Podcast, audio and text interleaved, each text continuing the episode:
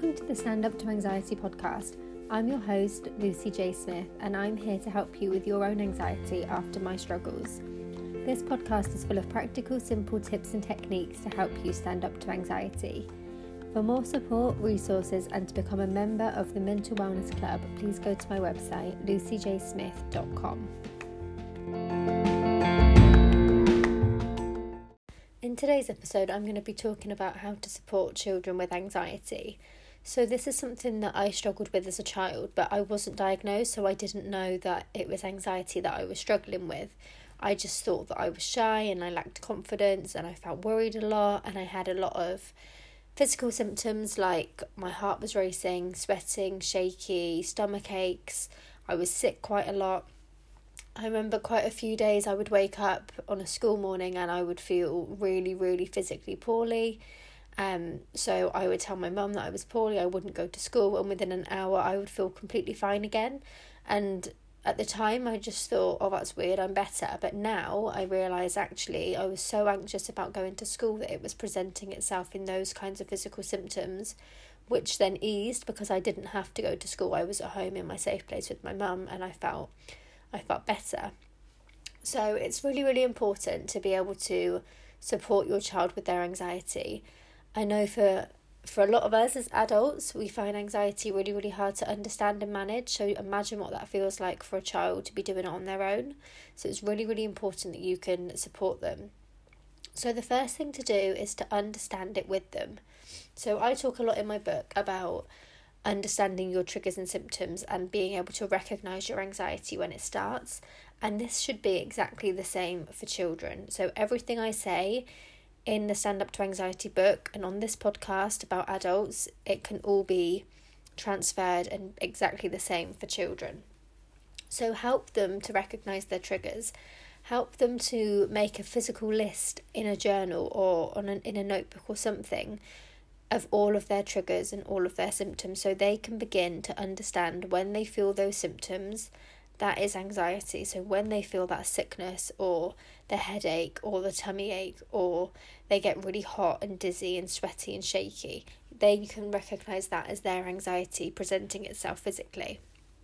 Um, and help them to be able to recognize their triggers. So, help them to know what it is that makes them feel anxious. So, is it school, like it was for me? Is it particular subjects in school? Is it social anxiety? Is it that when they're around people, especially people they don't know, they get really shy and nervous? So, what is it that, that's going on and what's causing their anxiety? The next thing is to listen to them and to accept and validate their feelings. So, there is nothing worse, um, and I speak from personal experience, than feeling a certain way and being told you're wrong to feel that way. So imagine you're you're a child and you go to your mum and you're saying, I feel really sick, I feel really, really scared about going to school today. And they say, Oh, come on, it doesn't matter, it's only school, you're fine, you don't you you don't need to worry about school, go on, off you go. Imagine how you're gonna feel when you've just opened up and you've just explained how you're feeling and you've basically been told, No, you're wrong, you don't feel that way or you shouldn't feel that way. So that can be a really harmful thing to do. And it can also make them not want to open up again in the future, which obviously is, is not very good. We don't want them bottling it up. Um, it can make them less likely to want to seek professional help because they feel like people don't listen to them. They feel like their um, their feelings aren't valid and that they they're making it up or that their feelings aren't real. And we don't want them to feel this way. So it's really, really important, whatever they say, whether you agree or not, because you don't have to agree, um, but make sure they know that you agree and that um, that you actually say say the right things to them basically. So for example, going back to that same same example before, a more helpful thing to say would be I really understand that you're feeling very nervous today. What can we do to try and help you feel better? So you're accepting that they feel that way, and then you're working on a way together to to improve it. So you don't have to give them the day off. You don't have to let them stay at home or um or anything like that, but just acknowledge how they're feeling. Say that you understand and that it's okay to feel that way. It doesn't matter. It's okay.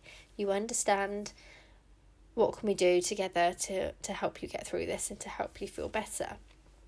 So be able to help them use their coping tools. So, again, these can be exactly the same as the ones I mentioned in the podcast and the book for adults. So, things like mindful breathing, going for a walk, um, physical exercise, journaling, talking to, to somebody.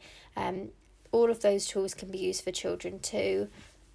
So, basically, help them to build up some kind of toolkit. As you all know, I'm I'm huge on building up a physical toolkit of tools and techniques that can help with anxiety. So make sure you help them with building their own toolkit and actually using those tools. And also support them with seeking professional help if that's what they need. So it might be that it gets to a point where you feel like you can't really manage it anymore with them, and that's okay. Um, professional help is, is always available for those struggling with mental health.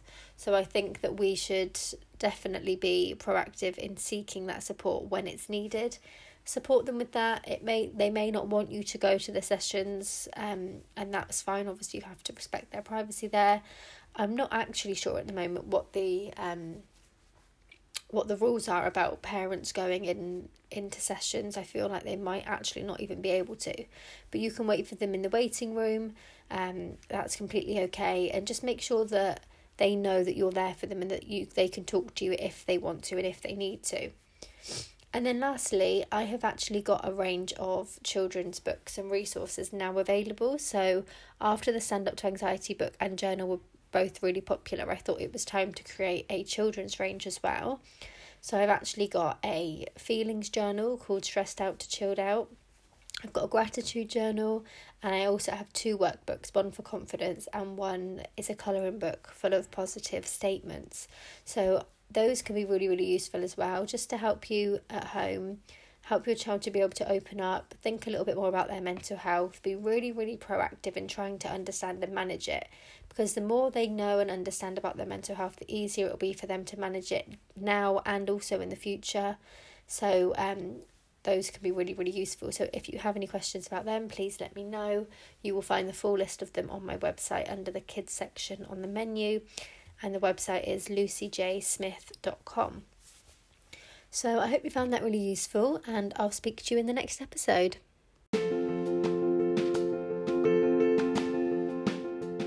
Thank you for listening. I hope you really enjoyed this episode.